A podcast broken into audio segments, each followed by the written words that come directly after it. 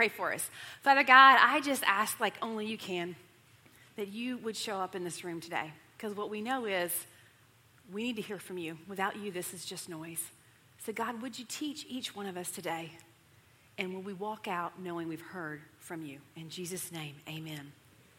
All right, let me ask a question. By show of hands, has anybody ever used Ancestry.com? Ever gone on there? Okay, a few of y'all. I see some hands coming. Um, so, my mom, apparently, several weeks ago, she did this, and she was so excited that, that weekend when she saw me, she said, You're never going to believe this. I was on Ancestry.com, and we come from Israel, and we're from the tribe of Benjamin. And I was like, What?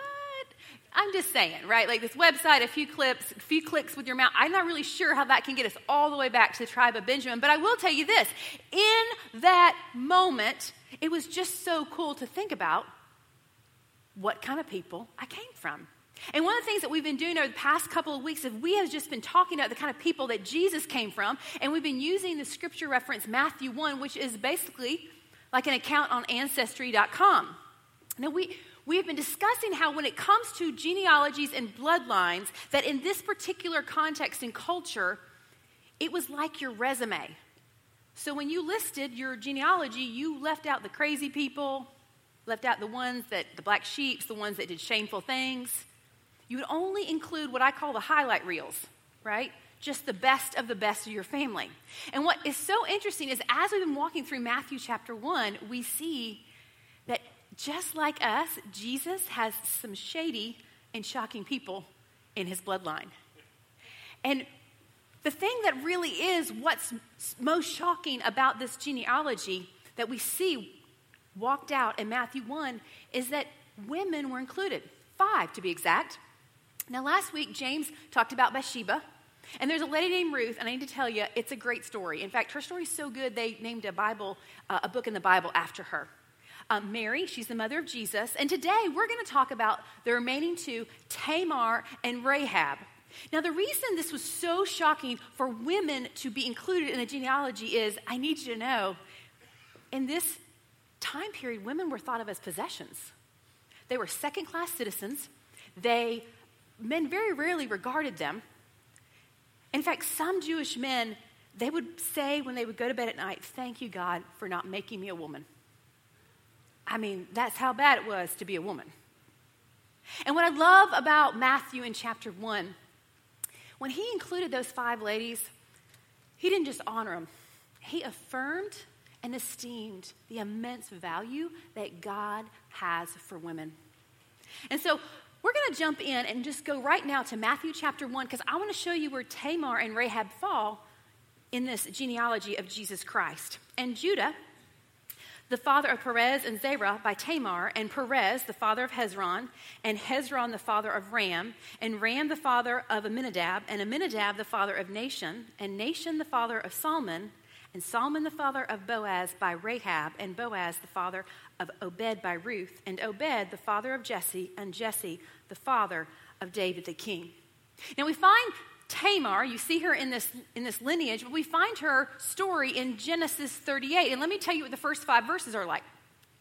A guy named Judah, he decides he wants a wife. So he finds this Canaanite woman. Um, they decide, hey, we're a great match. And they connect, and they have three sons. They have Ur, Onan, and Shelah. Now, apparently, some time has passed between verse 5 and 6 because in verse 6, the Bible tells us that Judah went out to find a wife for Ur, his firstborn, and the wife he chose was a woman named Tamar. But then, right after that, in verse 7, it says that the Lord thought saw Ur and thought everything he did was wicked, and so he struck him down dead. Now, I just have to ask how wicked do you have to be for God to strike you down, right? I mean, and I'm kind of wondering, is this like near their honeymoon? Is this that? I'm like, I'm not really sure where this happens. I just know he's dead, and I just think that would probably make me nervous if I was Tamar. Now, a couple of things happened because of this, because it was a really big deal for Tamar because now she was in this society, in this culture, and one of the things that women were pretty much supposed to do is you were to provide an heir to your husband. who would carry on the family line, the legacy, keep their name alive. And just so you know, that could only be carried through a son. So here she is, no husband, she has no son. And something else that's really interesting is because she had no husband and could never get a son, there was no way she could kind of secure her place within the tribe of Judah. So it left her in this limbo. But lucky for her, the people of Israel, they created some laws around this. And I want to show you in Deuteronomy 25, it reads this way If brothers dwell together and one of them dies and has no son, the wife of the dead husband shall not be married outside the family to a stranger. Her husband's brother shall go into her and take her as his wife and perform the duty of a husband's brother to her. And the firstborn whom she bears shall succeed to the name of his dead brother, that his name may not be blotted out of Israel. Okay, so this, these two verses, they're called the Levirate, Levirate, excuse me, marriage law. And so let me tell you how this works out in, in Judah's life. Judah's firstborn son marries Tamar. Ur is now dead. Well, according to this law, Judah should now give Onan to Tamar, and Onan should give Tamar a son. It's the law. You can't get around it. So Onan has no choice. So Judah comes to him and he says, Hey, go into Tamar and produce offspring for your brother. But Onan's not exactly about that. Because the Bible says that when he goes into Tamar, Onan intentionally spills his seed. You see, he, he doesn't not just want to give her a son, she doesn't want to give her any kids. And you think to yourself, man, why would he do that? Well, he knows a couple of things. If he gives Tamar a son, that son will take the place of Ur and become like the firstborn. He will receive all the rights and privileges and inheritance of a firstborn. And I need you to know in this culture, the firstborn received the double portion. So if he gives him a son, that's going to happen. And he'll never get a chance to kind of move up the ranks since his older brother is dead. But something else here is, is that he knows that if once Tamar has a son, every son after that he has will have significantly less than that first son. Because again, that first son that he gives Tamar will take the place of Ur and be as if he's the firstborn of the family. So it says in verse 10 that the Bible says that the Lord saw what Onan did as wicked and he struck him dead. Okay, I just got to ask, what's up with this family, right? I mean, how, how can you two brothers be so wicked that the Lord would strike them dead? And I don't know about you, it just kind of makes me want to think about Tamar for just a few minutes, right? I, I don't know how you would feel. Um, I would start to wonder, like, what is the likelihood of this? right? I mean, there's this part of me also that would say, I really just can't find a good Jewish guy. What is going on? Because they keep being so wicked, they keep getting struck down. And then we have Judah. He thinks Tamar has some sort of curse on her because, again, two of his three sons have married, have married her, and, and they're dead. So Judah's really worried about losing the third son. So he says to Tamar, Here's what we're going to do. I want you to go back and I want you to live in your father's house. And when Shelah gets old enough, I will give him to you. Well, she agrees. And she goes home. And over a course of time, she learns a couple of really important things. The first one is this she finds out that Shelah is now grown up, but Judah did not give him to Tamar. She learns that Judah's wife is dead and she learned that he would be coming nearby to get his sheep sheared. So Tamar crafted a plan. And she took off her widow garbs that she'd been wearing and she put on clothes that resembled that of a prostitute. And so she went and stood kind of on this corner um, where Judah would have to walk by as he was going up into the hill country to get his sheep sheared. And so, of course, Judah comes by. And again, his, his wife's been dead. So he sees Judah and he's like, hey, we should hook up. And so, again, she's a prostitute, so she's like, hey, what will you give me? And he says, I will give you a goat from my flock, a young goat from my flock. And so Tamar said, Well, what will you pledge me right now so I know that you're good for it? And he said, What would you like?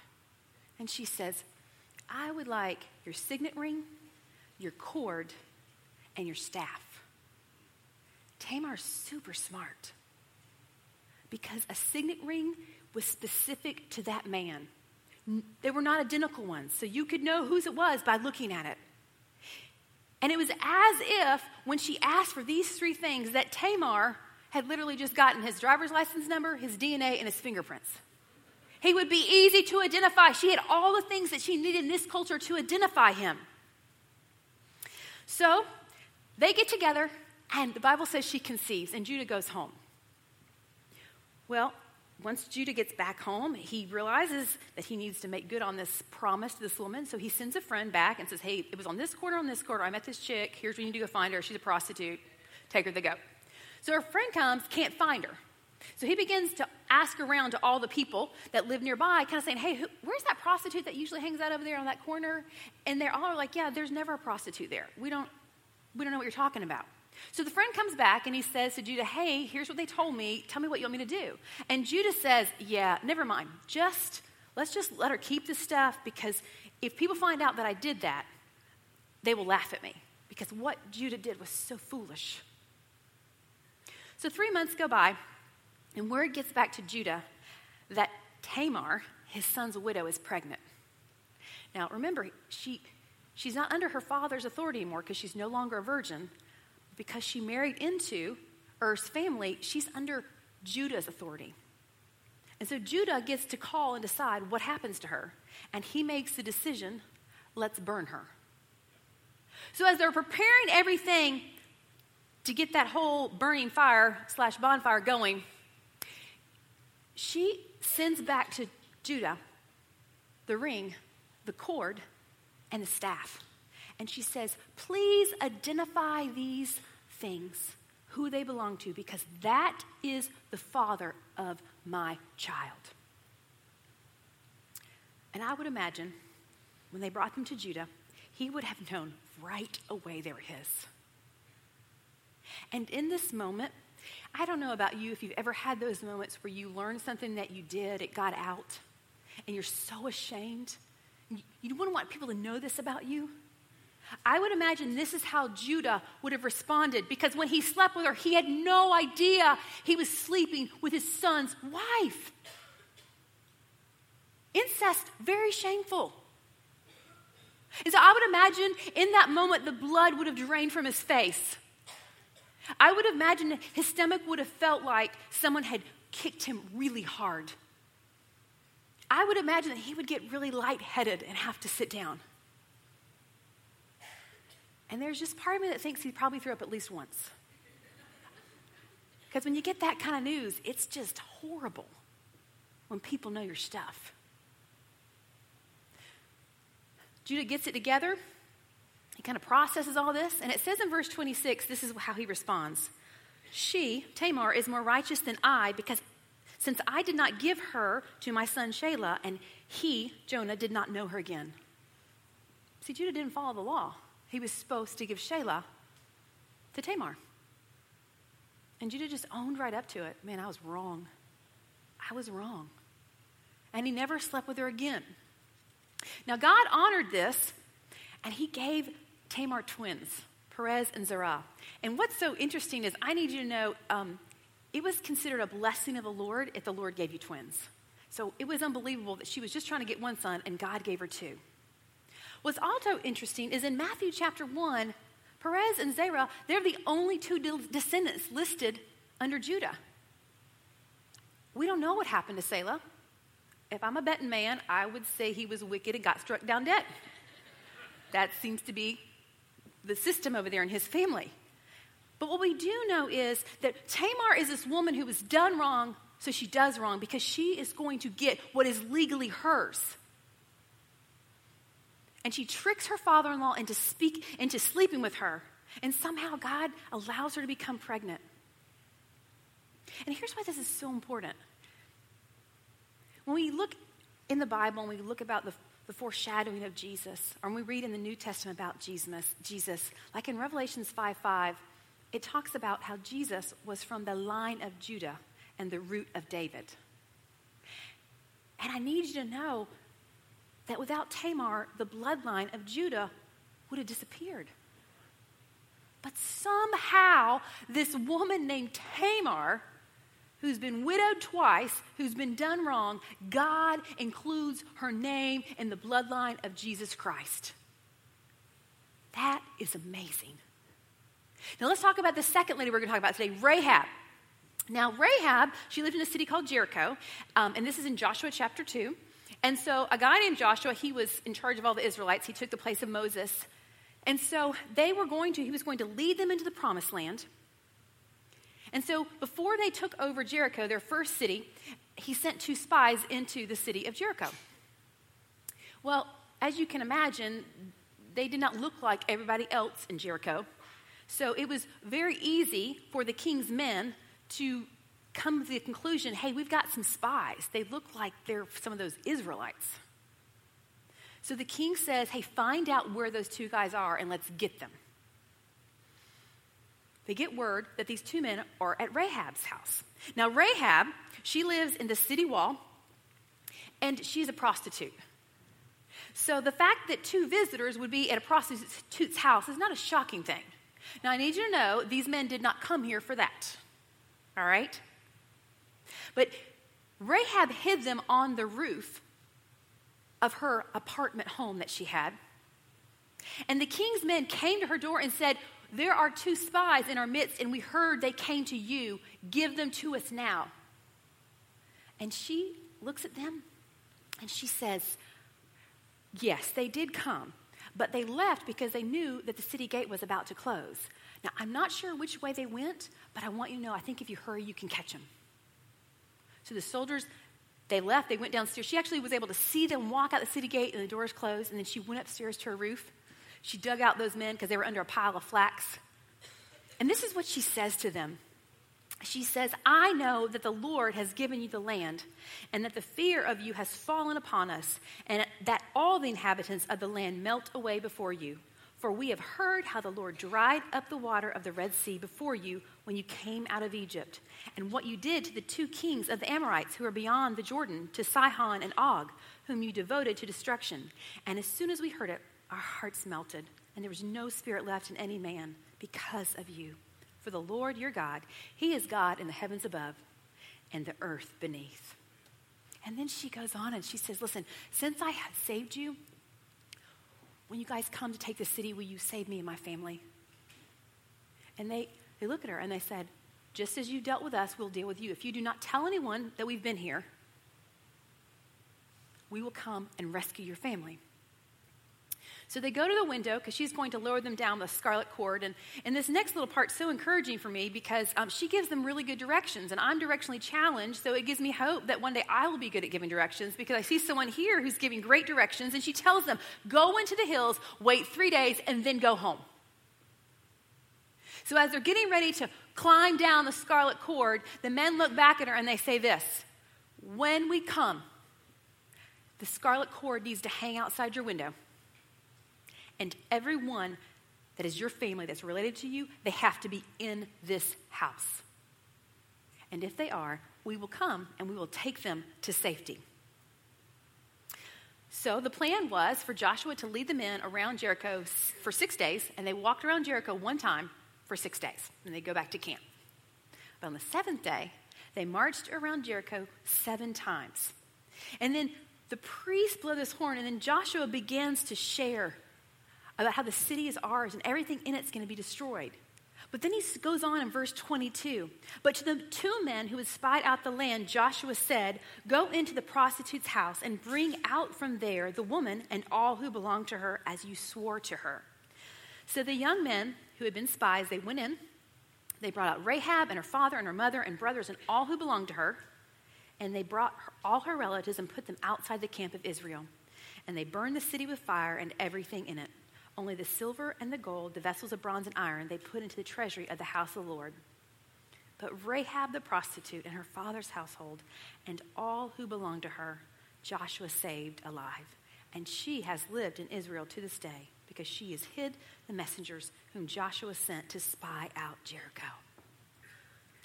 Isn't that just amazing? Because I need you to know it's not just amazing that God used a woman, it's amazing that God used a woman who was a prostitute. And somehow he used her for his purposes and his plans. You know, if we keep reading along in the book of Joshua, we find that Rahab married a really great guy, um, Israelite, named Solomon. And um, in the month of December, I tend to watch a lot of Hallmark Channel movies. And so as I was preparing for this, it just kind of came across my heart. I wonder if Solomon was one of the guys, one of the two spies that had come and met her. Because that would really make a perfect story.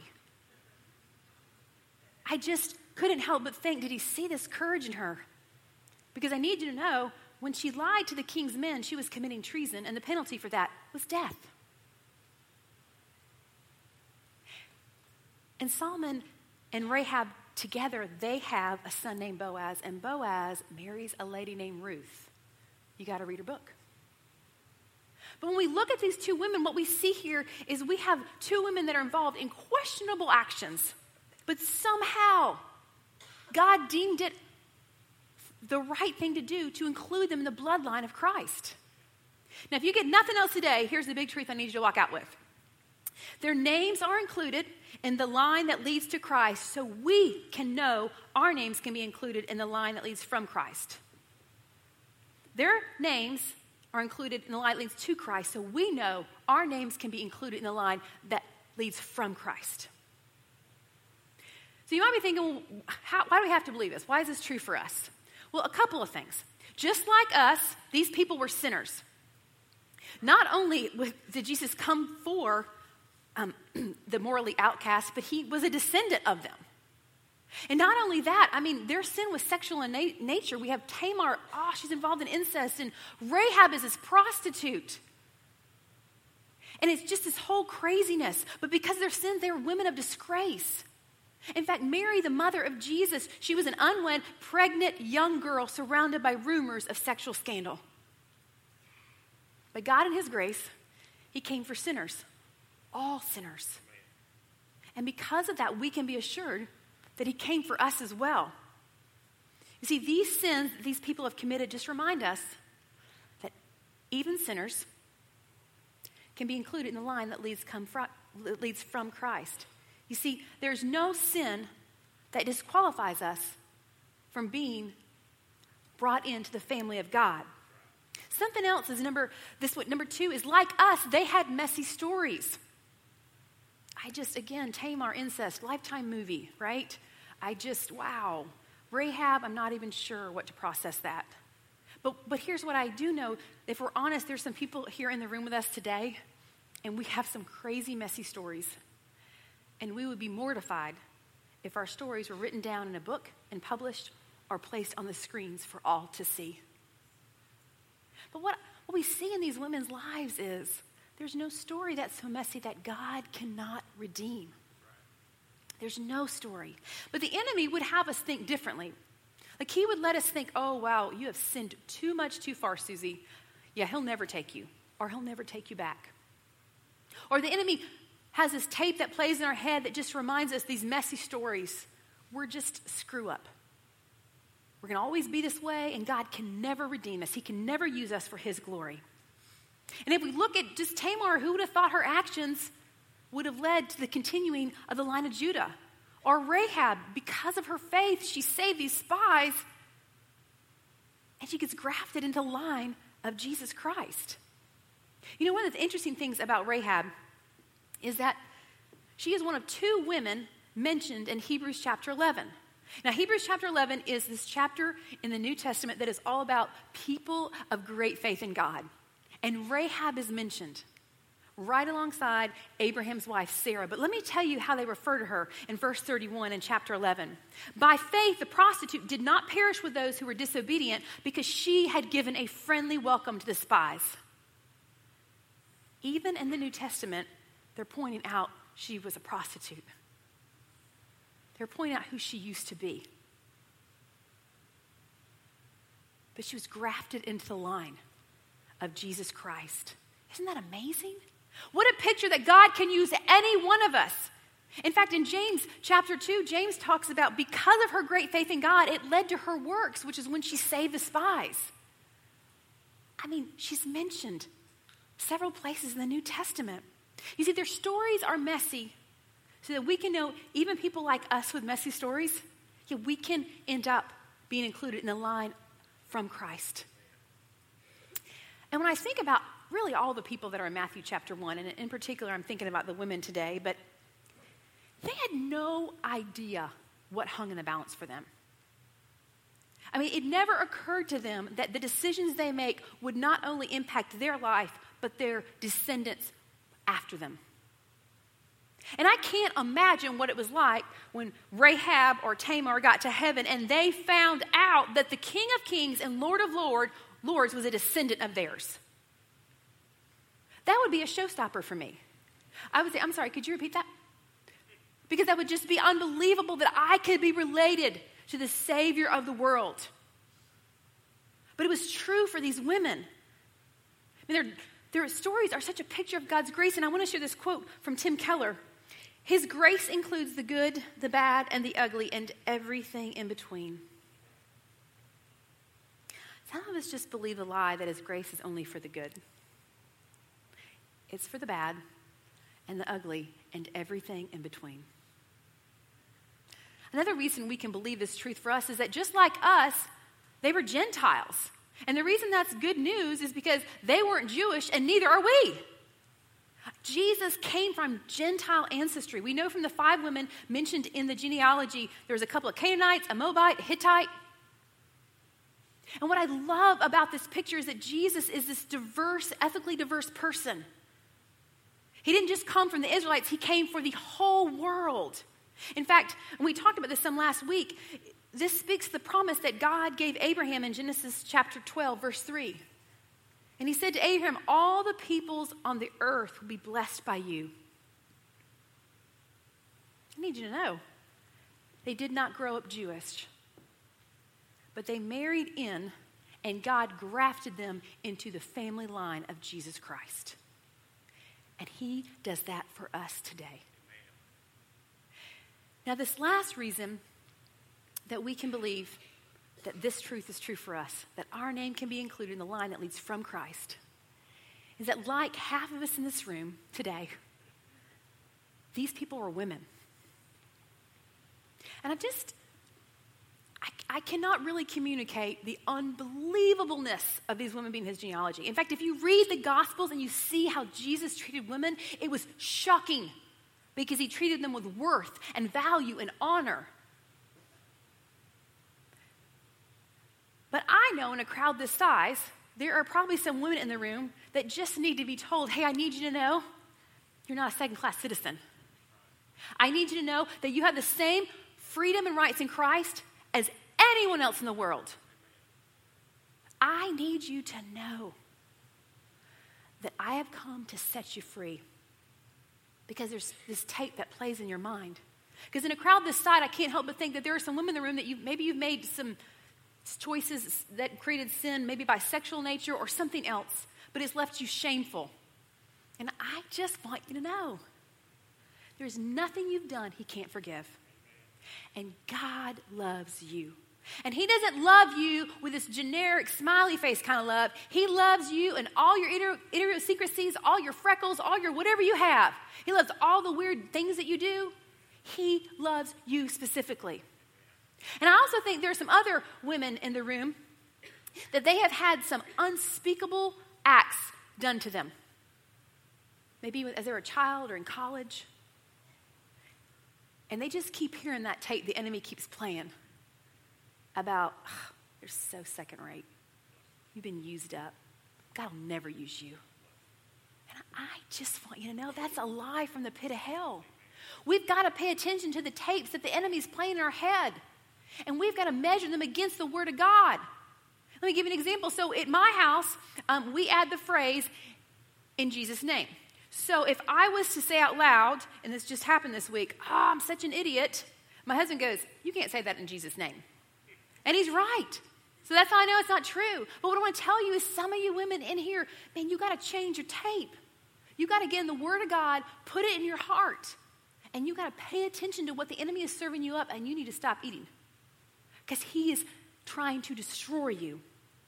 You know, in Matthew uh, 28, verse 19, Jesus said to his disciples, Go make disciples of all the nations. Not just some of the nations, not just go make disciples of the brown haired people or the blonde haired people. Go make disciples of all the nations.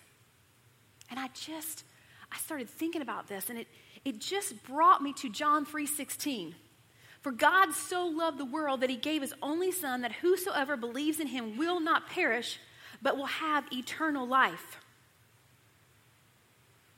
Here's what that tells me there is no sin so great that God cannot save us. There is no story too messy that God cannot redeem us. And I don't know if you know this, but every single one of us in this room, we are a whosoever. I say that, I'm, a whosoever. And I want you to know, it's amazing to me that I could be a whosoever. Because I know me and all of my craziness, along with my family. But here's what I want to say to you. In this moment, when we all say we're all whosoever's, there's two different groups of us in this room.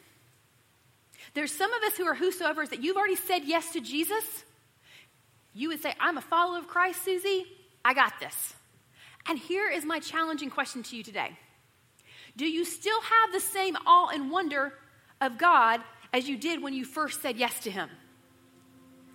Because what I know to be true in my own life is that over time it's really easy with schedules and hard things happening and just craziness and busyness, it's really easy to lose the awe and wonder of God. You know, one of the one of the reasons I love Christmas is is just it recenters me on the awe and wonder of God. I need to tell you that. But just this idea, just this knowledge that God sent his son in the form of a baby to save us because he knew we couldn't save ourselves. And it reminds me of the miracle of God dwelling among us in the flesh. And another reason I just love Christmas, because in the midst of this all and wonder, it reminds me of the miracle that God did in me and through me. I'm telling you, if we were in a lineup, you would never choose me to be the one you'd save you would look at my sins and my list and you'd say, Woo, she is too much work. That's what you'd say. But I want you to know that with God, yeah,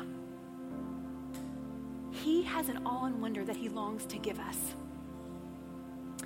Now, the second group of people in the room that are whosoever's, maybe this is new information, or, or maybe you're visiting, or maybe you've been coming, but you just haven't taken that next step with Jesus. Well, I want to help you with that this morning. So, with our heads bowed and our eyes closed, I'm going to invite the prayer team to come down. And as we just settle in this moment, I, I want to share this quote with you. The family tree of Jesus is a picture that God's love and faithfulness knows no limits. There are some of us in the room that have come in and you just feel dirty and ashamed, and I need you to know His love and faithfulness have no limits. There's some of us have come in the room and our stories are so messy I just need you to know his love and faithfulness has no limits. It doesn't matter your gender or your age or your race. God's love and faithfulness have no limits.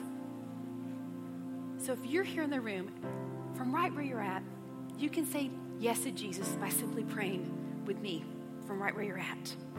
Father God, we just admit that we need you, that we are a sinful people. And God, I just acknowledge right now that I believe that Jesus died for my sins. And right here in this room on December 18th, I want to say yes to Jesus. Take my life and make me in the person want me to be. Now, if you made that decision to say yes, I mean, we don't want to be weird, but we want you to raise your hand and let us know because we have a resource we want to get into your hand. So if you said yes to this decision to Jesus, man, just keep your hand high because I've got people coming to you right now. And when they put this resource in your hand, you can put your hand down.